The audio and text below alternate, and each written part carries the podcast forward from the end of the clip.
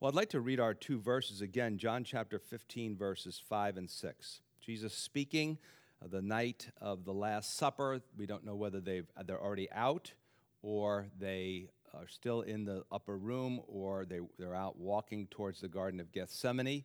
Uh, we do know that it's possible that uh, they were walking by a vineyard. We don't know it. It's possible they were walking by a vineyard. Also, uh, scholars tell us that there was a, a large vine over the temple, not an actual vine, but you know, a ceramic vine, if you will, a cement vine, uh, signaling uh, a sign of the nation of Israel. So we don't know whether all of these things come into play as he's using this example. And Jesus says this I am the vine, you are the branches. He who abides in me and I in him bears much fruit. For without me you can do nothing. If anyone does not abide in me, he is cast out as a branch and is with and is withered. And they gather them and throw them into the fire, and they are burned. Well, it's natural for all of us to want our life to count for something. And it's interesting how people talk about this. One side says, just work hard. If people just work hard, their life will count for something. Well, maybe, maybe not. You'll get ahead if you work hard. Maybe, maybe not. Other people say, well, we just need to train people. Again, maybe, maybe not. Jesus uh, told the apostles the night before the cross, you need to abide. You need to stay attached to me. And if you do, you will bear spiritual fruit. And then he goes on way down in verse 8, which we'll get to. And he says, My Father will be glorified.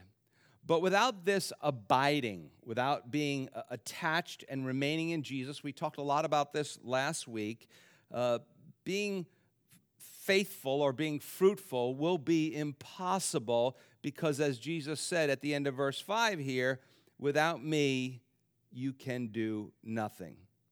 So let's just think about this for a second. Without a living tree, here Jesus says a vine, a branch cannot produce fruit.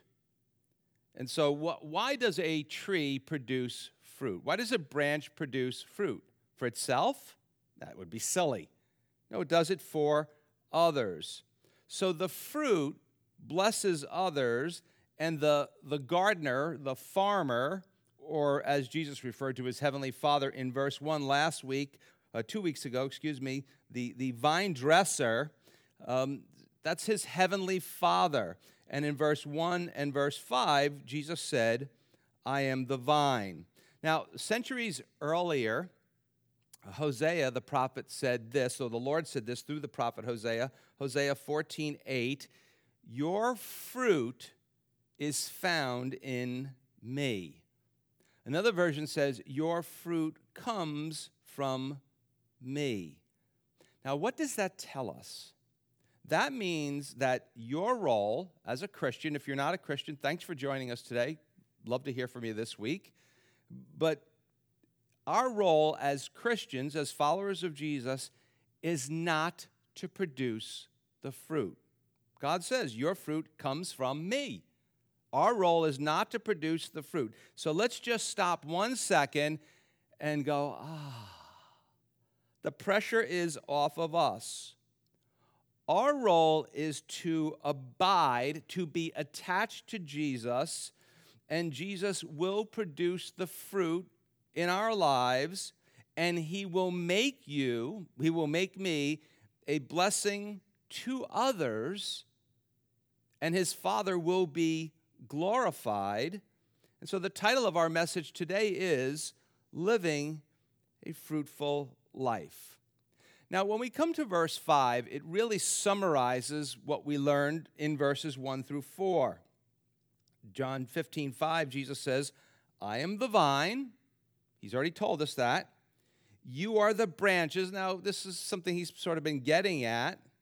He who abides in me and I in him. So there's a there's, if you will, there's a mutual abiding.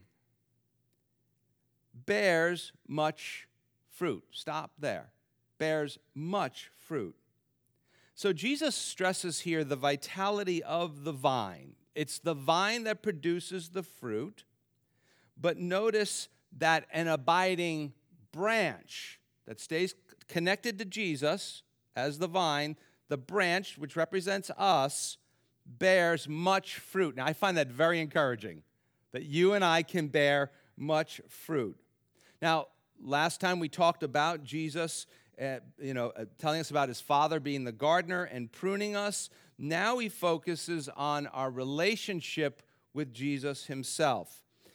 In the weeks to come, we'll see that the totality of the Christian life comes out of a life lived of, out of the Word of God and prayer, empowered by the Holy Spirit. So we are then able to live the life that God has for us. So it's interesting how it works. The Word of God, when you read it, if you will, it informs us that we're usually somewhat aware of, but it also empowers us, which a lot of times we're not aware of till we get into the situation. I can't tell you how many of you told me over the years, you said, you know, I didn't think I knew much about Jesus, and I've been here at this church for a number of years, Pastor Jim. And somebody asked me a question, and it just started pouring out of me. That's the way it works. We, we get what we need to know from the Word of God. We think we can't remember any of it, and then so often, when we need it, the Holy Spirit brings those things to remembrance. Now, out of that relationship comes, out of that connectivity to Jesus, the vine, comes fruit. Now, big debate what is fruit? We could probably go on and on about that. For our purposes today, let's try to define uh, step one, if you will, in, in a living and fruitful life, or how to live a fruitful life. And I'll quote Bible uh, commentator and scholar D.A. Donald Carson. He says, This fruit is nothing less than the outcome of persevering dependence on the vine, driven by faith, embracing all of the believer's life and the product of his witness. Well, what's a witness? That's telling the truth of what you've noticed and what you've seen. So look at just break down his definition. This fruit is the outcome of persevering dependence on the vine. So there's an active persevering dependence driven by faith, embracing all of the believer's life. So, fruit is found basically in every area uh, in, in which we live in. You could say that, that fruit is everything that Christ produces in us and through us. So, Jesus, in this here in verse 5, I am the vine, you are the branches. He who abides in me and I in him bears much fruit he's very clear that the only evidence that a branch is alive, obviously, he's the vine, he's alive, we're an offshoot. The only evidence that a branch is alive and attached to the vine, it is that it is bearing fruit. Now, before you get too nervous, I'm not so sure there's some sort of a quarterly quota that God has. But if you abide in the vine, Jesus says, you will bear fruit. Are there times when we produce more fruit than others? I believe the answer to that question is yes. I mean, we all know there's times when we sense the presence of God in, in, a, in, a, tremendous way, and there's other times when, when we don't, and there's other times when we, you know, feel that God is really moving in our lives, and other times it doesn't feel that way. But remember this this is what's very important. I always try to remind myself of this is that we don't see what God sees. The scripture says that his word will not come back void. We don't see what God sees, and we don't see as God sees. So, what we're looking at as maybe, oh, I kind of messed up, he's like, no, that's fruit. That's fruit. It's extremely important to remember that fruit comes from, much fruit comes in time as we stay close to Jesus and remain in Jesus. So, fruit bearing is simply the byproduct of the abiding life. Again, there's the vine, there's the branch, and because the, the, the branch is attached to the vine, there is fruit that grows. It, it's the fruit of this mutual indwelling. Jesus says, If you abide in me, you'll know that I'm abiding in you. Now, here's the thing soul searching question What are you abiding in? What, what are you trusting in? What are you really close to all of the time? And this is a very important thing to, to ask ourselves because of this main one fact. If you are primarily abided in anything other than Jesus, that will take you from Jesus. So maybe do an inventory of, of just how your day goes sometimes. And I'm not saying you don't do your job, but I am saying maybe you say before each time you go to do a job, Lord, please give me a good attitude and, and, and help my attention span and, and help me with this. Now, last week we saw that Israel had failed. And, and Israel was the vine, but Jesus said, I'm the true vine. Well, why did they fail? Well, they were religious, not relational with God. They, they put their trust in the temple, if you will, or we might say, in, oh, I'm Christian because I go to church. And they also put their trust in the fact that they were born into God's family. But you know, the old expression is God has no grandchildren, that you need to eat, each of us need to come to God uh, on our own and ask for his forgiveness of sins and eternal life.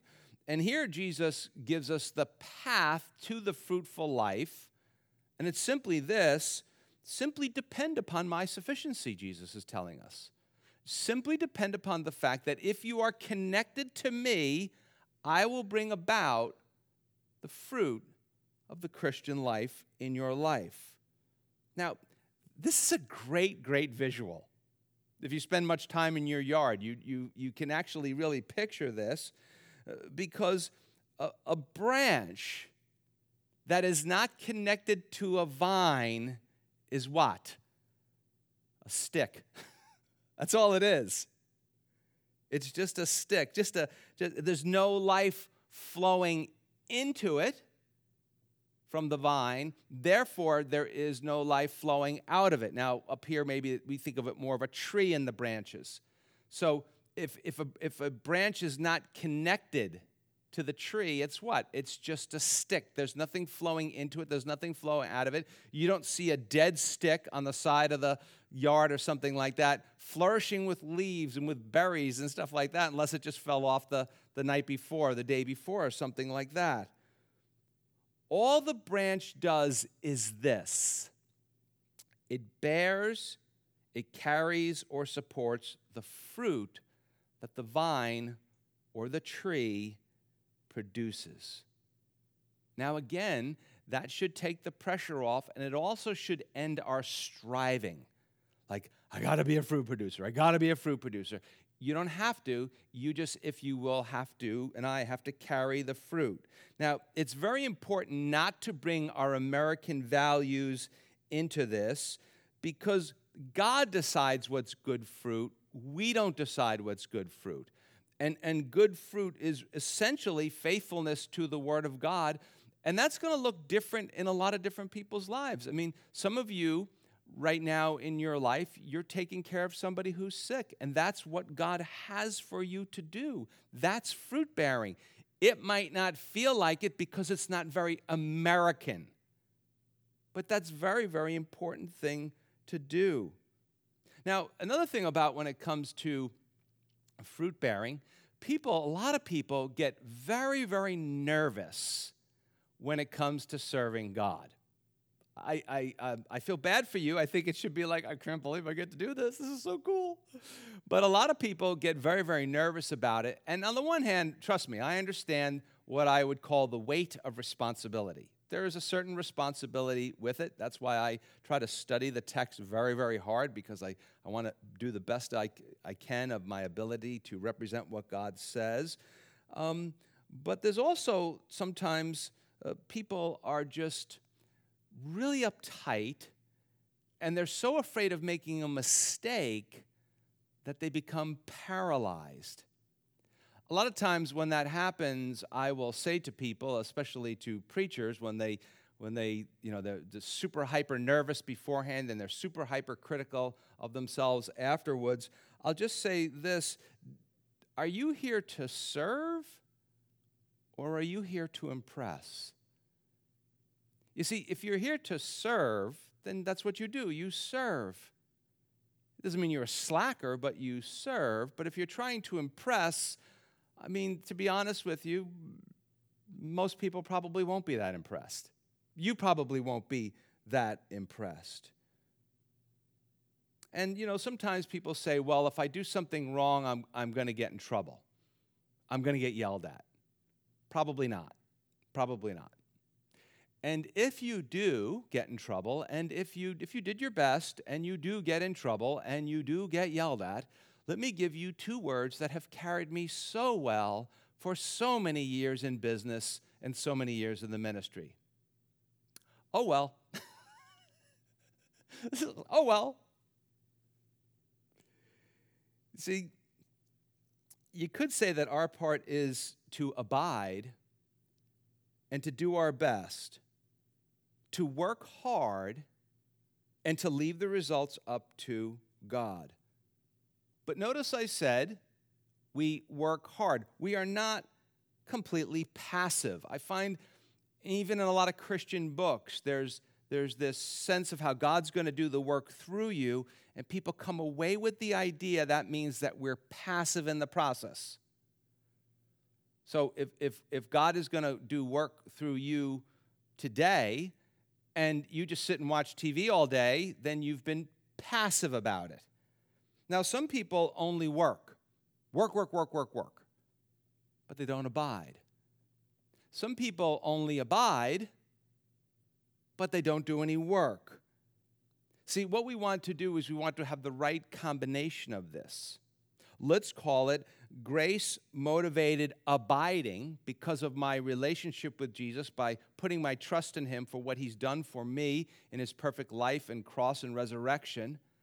And because of that, I'm, I'm motivated by that grace, by what, how He's forgiven me of my sins, and that causes me to want to abide in Him. But at the same time, there's a great, that produces a grace motivated effort to not be passive but to roll up my sleeves and get to work.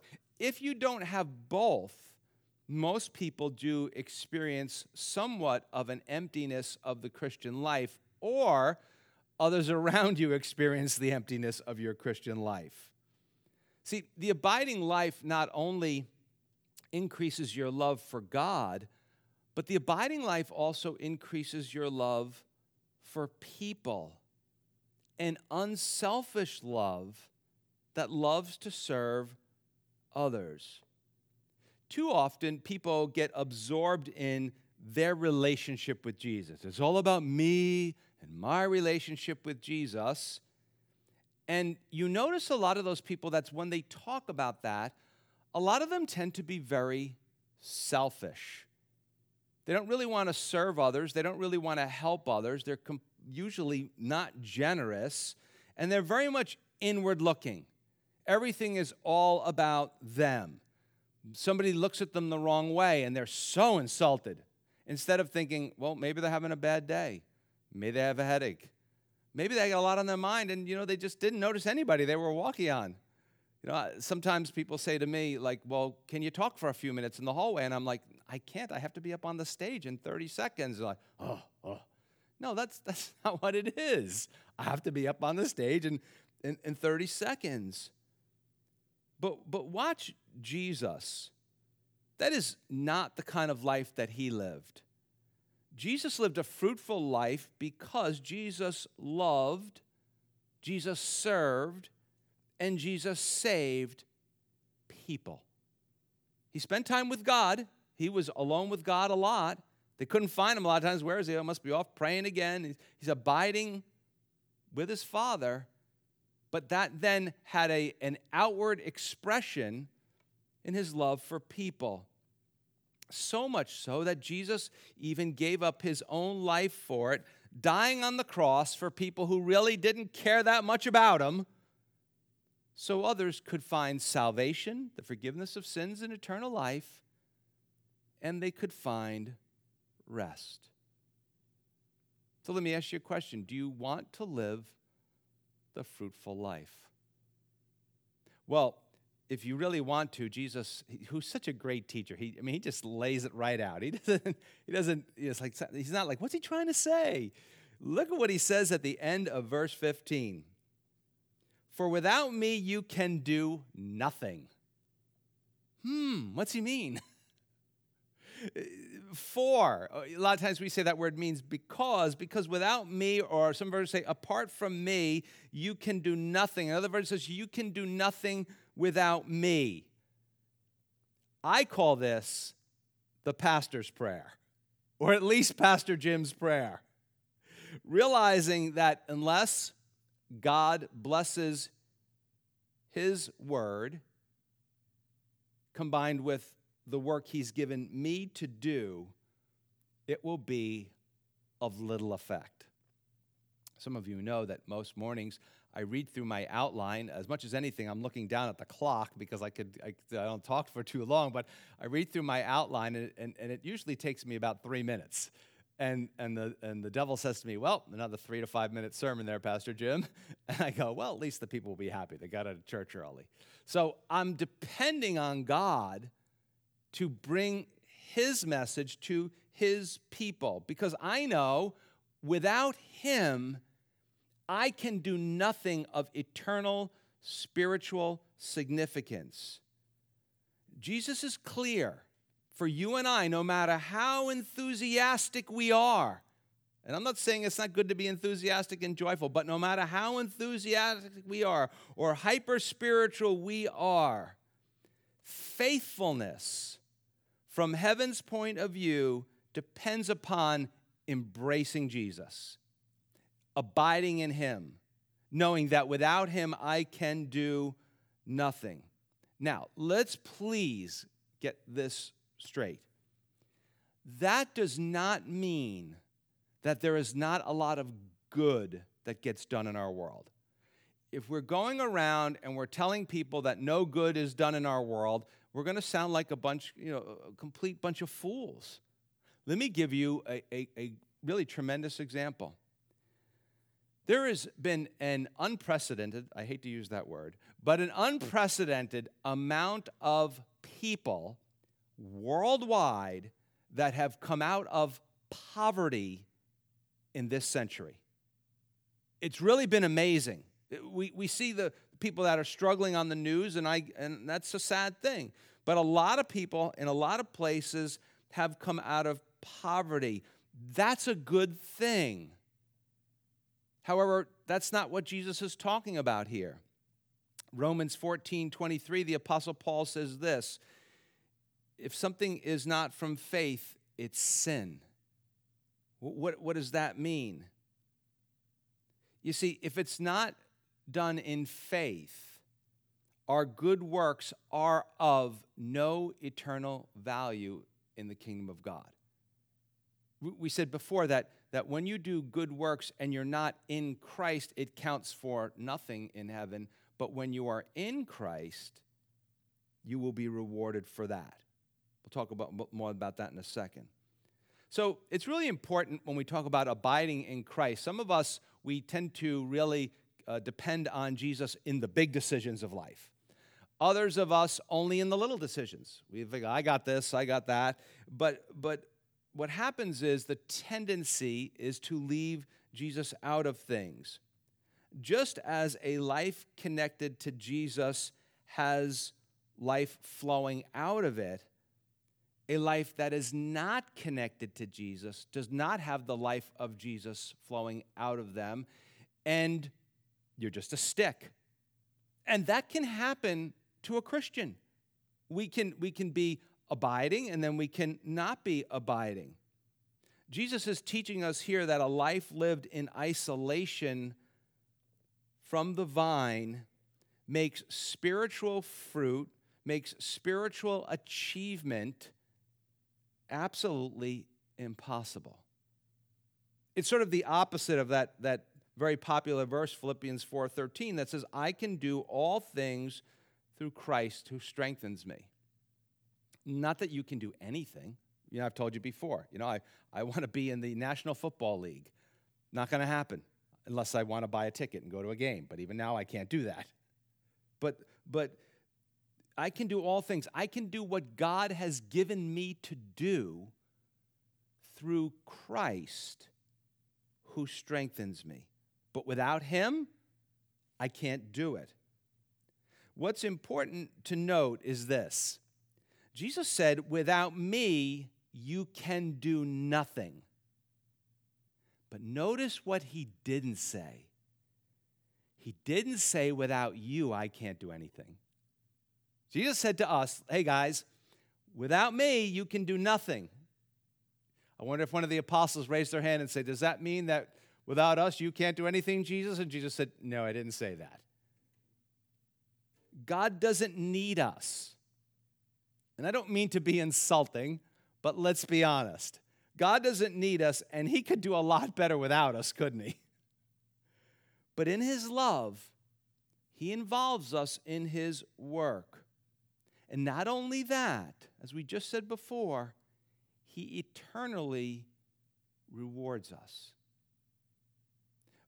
I've said this so many times, and I never get tired of hearing it myself.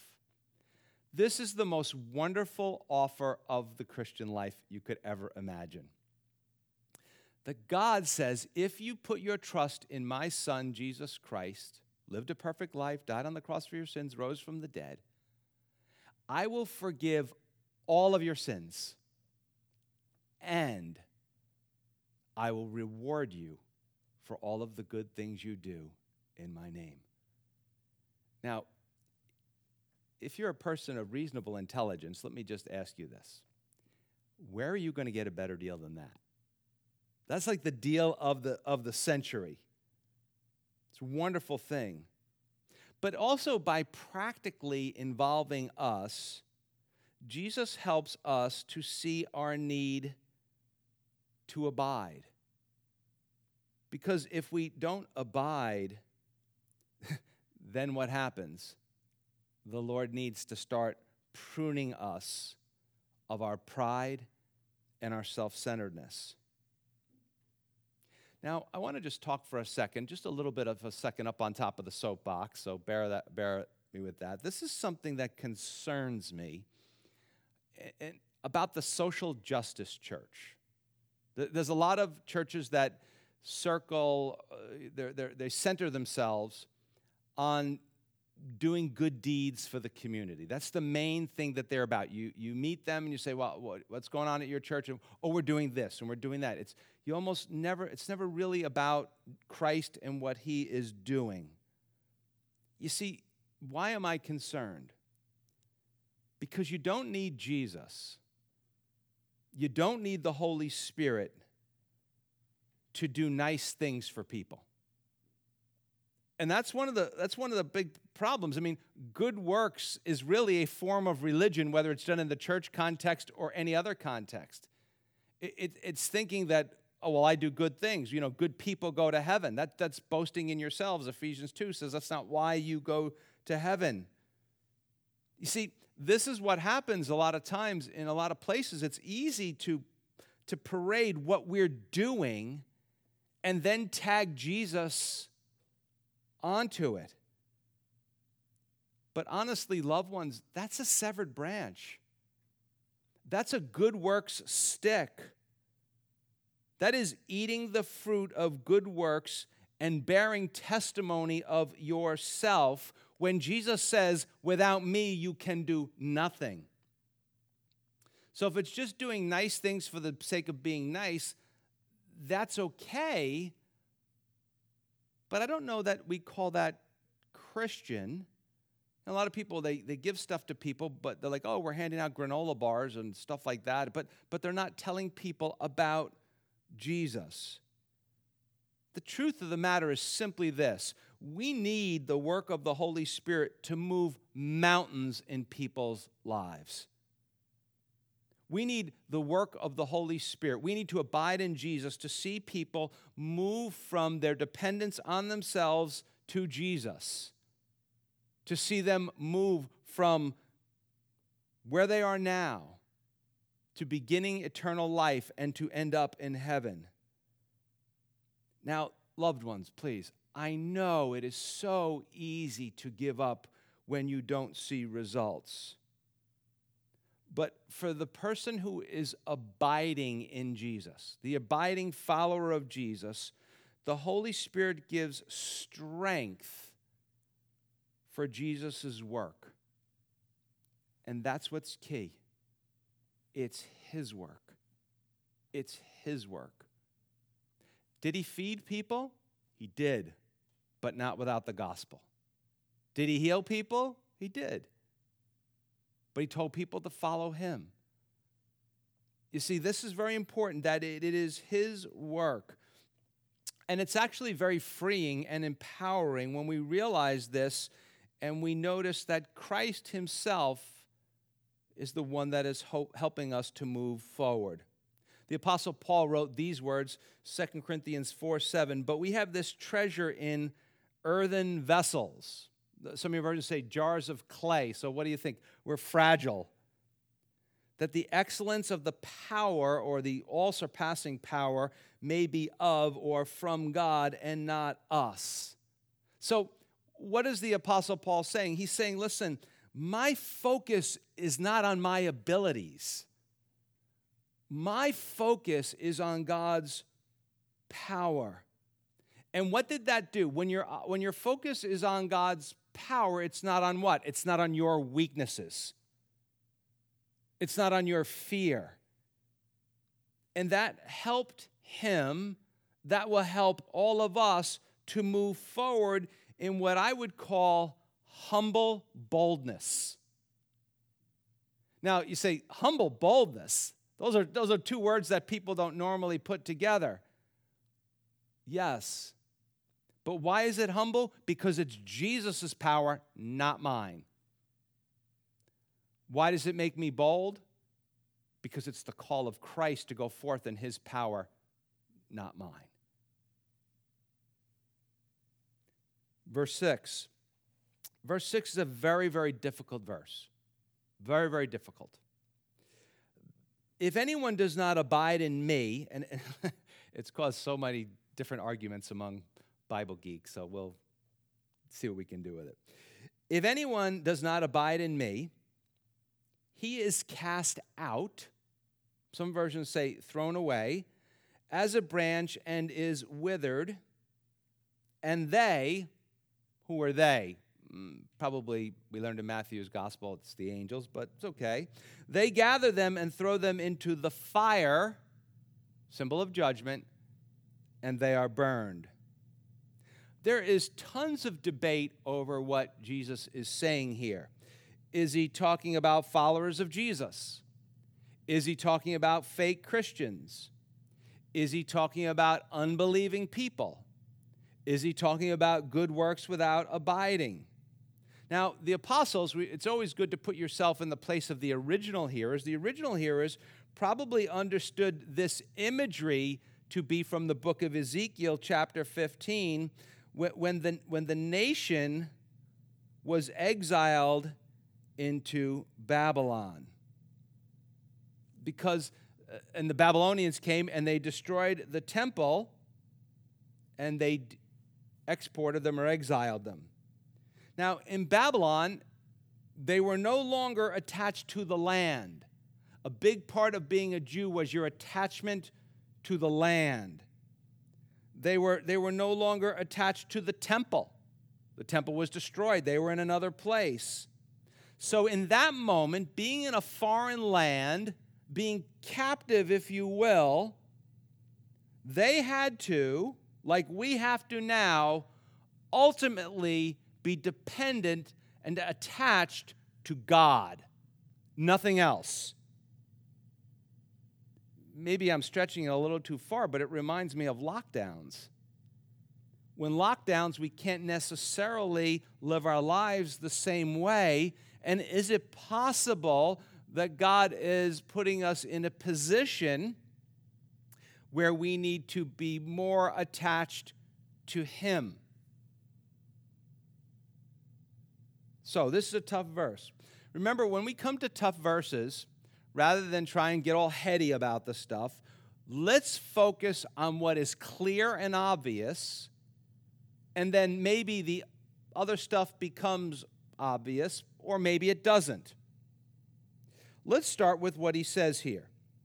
He says that this, this branch, okay, if you don't abide, you will be cast out, withered, and thrown into the fire. Again, remember, fire symbolic of judgment. All right, so let's just stop right here. No matter what this verse means, let me, let me ask you this question. no matter what it means, this is the outcome. Is this what you want? so, when I read the outcome of not abiding, regardless of who he's talking about, it just makes me want to abide. I mean, look at the words cast out, withered, thrown into the fire. It certainly makes me want to be aware of times in my life when I'm living distant from God. I don't want to be distant from God because I don't want to be those things. Also makes me aware of times when I am disobedient to God. I don't want to be disobedient to God because I don't want to be those things. So, what, what's the debate? Some say this verse is about people who lose their salvation. Others say it's about those who never had it, that, the, that it's about people who never had it. A, a third view says that it's really about some of the works that Christians do that are not that come not out of that don't come out of abiding. Now, I'm going to be totally contrarian here uh, and say this. I think that perhaps it's possible that this verse is not trying to answer that question. I think that Jesus is just trying to spur us on to the two words that keep popping up all through chapter 15 abiding and fruitful. Let me give you an example. Many of you are in management on your jobs, and you know uh, there, that you may have people on your team or people that are working for you eh, or under you, and you know, or even over you, could be your boss, that, that some employees are not bearing the fruit that the company wants and you've tried, and you've tried, and you've tried, and the company makes the decision that you need to move on without them. Why? Well, there's many reasons for it. Uh, a lot of people are not about what they can do for the company, they're about what's the company doing for me. You, whenever you're doing a job interview, and the first sentence uh, out of somebody's job is, uh, to somebody's mouth is, "What's the salary and the benefits?" it's like that's probably you're probably not going to get the job. So if that's your first question, if the boss, if you're on interview and they say, "Do you have any questions for me?" Don't make don't let that be your first question, because a lot of people, when it comes to their vocation, their job, it's about themselves. Another problem that happens with people is a lot of times people uh, wither away, if you will, the fire of excitement that they began with dies out. Uh, for years, one of our large clients at, our, at my company was uh, people would come in and they would come in on fire. And the morale there was not very good. And we would say, How long till they lose the fire? And usually it would take anywhere from three to six months.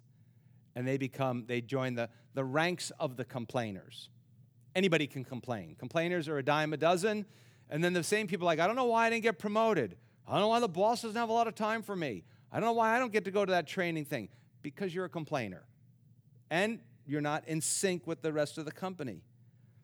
But, but mostly, I think you could say there's a variety of reasons why a boss or you, your boss may feel this way, but it really comes down to this somehow that person did not remain in vital contact with the mission. And I think that's part of what Jesus is talking about here. The same is true for the kingdom of God. Now, if you were to attach a Bible character to this, you might say Peter. Sometimes Peter had identity amnesia. sometimes Peter forgot who he was and he forgot the mission. And so his work or what he was doing was not about the king's mission. And so those types of works would be thrown into the fire. Why would they be thrown into the fire? Because they can't be used. They're, they're, of no, they're not good. Others would say it, it's talking about Judas, reminding us that people who refuse Jesus as the source of eternal life, they don't get it. They don't get eternal life. And this is actually the most popular view. Again, I'm not so sure that, that that's really the case that Jesus is making here.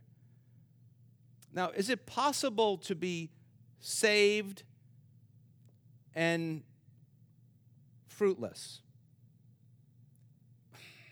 Maybe, but I don't think so. And, and I think the deeper question for us to ask is this why would you want to be fruitless? After what Jesus has done for you and the love that you've experienced from him. We have an expression when, when God you know, is not using somebody in the ministry anymore or serving people anymore that, he, that God takes them and puts them on the shelf. Why in the world would you want to be put on the shelf, not used of God, simply because you wouldn't abide or you wouldn't obey Christ? Now, I believe with all of my heart that most of you want to be fruitful.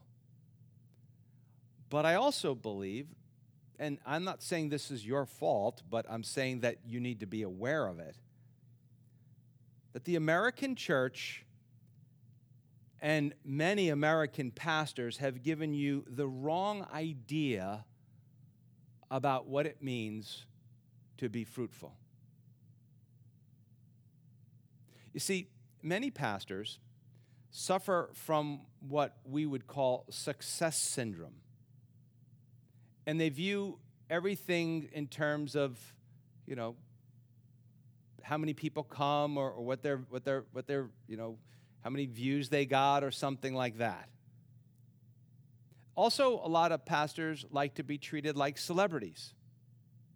And so they give you the impression that that success and celebrity is, is the goal. I don't think that idea could be further from the point that Jesus is making here. Think about it for a second. Have you ever seen a branch with an absolute ton of fruit on it? It's got a lot of fruit on it. Picture it on a tree right now. Does that branch stand high and mighty and proud? Or is that branch bent over from the weight of the fruit? Is it bent down low? I contend to you that is the life of Jesus Christ.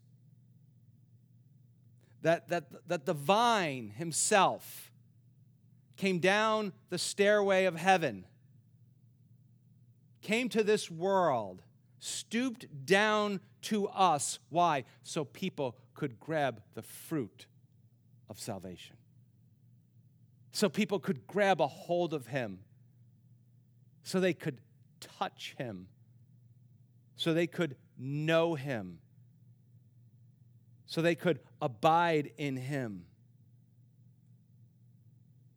You see, abiding, being able to have being, being lowly and being humble and wanting to serve others and, and being attached to Jesus, that's what changes a follower of Jesus. Seeing how Jesus stooped down low to us will help you stoop down low to others. And until you see that, that will be very, very hard for you. And when, when you do begin that life, people will see a branch and they will hear a branch that is starting to look and sound like the vine. They'll also see a branch that is starting to work like Christ. And that's in your workplace. John 17, 4, Jesus praying the night before the crucifixion says to his Father, I have glorified you on the earth. I have finished the work which you have given me to do. Jesus is not teaching about an easy Christian life. He's not teaching about, we'll talk about this next week, that God's going to give you everything you want. Jesus is teaching us about an abiding, fruitful life.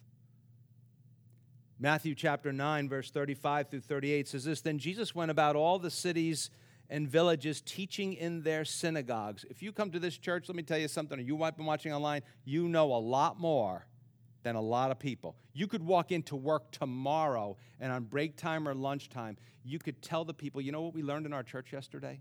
Just by taking some notes. And you'd be amazed how many people will be listening to, willing to listen to you. Not everybody, but some will. And then Jesus went about all the cities and villages, teaching in their synagogues, preaching the gospel of the kingdom, and healing every sickness and every disease among the people. So it's the preaching and healing ministry of Jesus. But when he saw the multitudes, he was moved with compassion for them because they were weary and scattered like sheep having no shepherd. Let me ask you a question. When you see on television or on the internet all the stuff that's going on in our country, do you look with disdain upon the people, or do you see a group of people, a nation that is weary and scattered as a sheep having no shepherd? Verse 37 Then he said to his disciples, remember, we're all disciples, the harvest truly is plentiful, but the laborers are few. So it's not, it's not that the people don't want to believe, it's that there's nobody telling them. Therefore, pray. What should we pray for? That the Lord of the harvest to send out laborers into his harvest. You, you could say that the, pray that the Lord send out abiders. Now, here's the danger in that prayer. I, I'm going to tell you on the front end before you go pray that prayer tonight, and I hope you do, that the Lord would send out laborers because a lot of times that one's going to come back to you. What about you? What about you? Now, if you are laboring in the field, God's field, then yes, pray for more. But understand that He's going to ask all of us to take the next step. Your, my abiding service to Jesus and with Jesus will deepen our Christian life as we sense the Lord Jesus working through us for the glory of God. Couple basic questions. Will you fail? Yes. Is it the end of the world? No. You see, God knew you would fail. God knew I would fail. God knew the apostles would fail. Yet, the kingdom of God continues to move forward. There's no mistake that you're going to make that's going to stop the kingdom of God. In fact, when it comes to failure, I would say this to you don't waste your failure. Let it drive you to prayer. Let it drive you to abiding in Christ. Let it ab- drive you to abiding and depending upon Jesus' power and not your own. That last point is huge. Don't confuse serving in your own power with abiding service in the power of God. Such service provides power and a desire for living a fruitful life. And Jesus tells us such a life will bear much fruit. So, my friends, let us all come to the fruit tree of salvation today. Let us all come to the tree, the cross of Christ bringing nothing but a willing heart to King Jesus. A willing heart is a heart that wants to take the next step. Perhaps that heart is to start serving in the kingdom of God and for the kingdom of God. Perhaps that next step is to lay aside your rights and your ego, trading it in for abiding and obeying and serving. For others, it may involve getting rid of what is hindering you, perhaps a, a certain sin or a, a certain attitude. For others, if you've never put your trust in Jesus Christ, you've never turned to God and said, God, I've lived with my back to you, I've lived not really paying attention to you. Maybe you need to do that today to turn to God and look up and see Jesus on the cross dying for you and put your trust in Him. Because here's the truth of the matter, friend. You cannot, cannot abide in Christ until you are in Christ. And you come into Christ, you come into the kingdom of God by putting your trust in the Lord Jesus Christ. This is the reality of what the scripture teaches. You are either in Christ or you're out of Christ. You're either in the kingdom of God or you are out of the kingdom of God. Some of you say, I don't know if I can do that. I, man, there's a lot of bad stuff that I've done. John 6 37, Jesus said this All that the Father gives me will come to me. And notice this, and the one who comes to me, I will by no means cast out. Jesus says, if you come to me, you can stay with me. You can abide with me. You can know me. Now you say, well, okay, he says, all that the Father gives me will come to me. How do I know if the Father gave me to Jesus? This is how you know you'll come to Jesus. That's how you will know. You will come to the cross.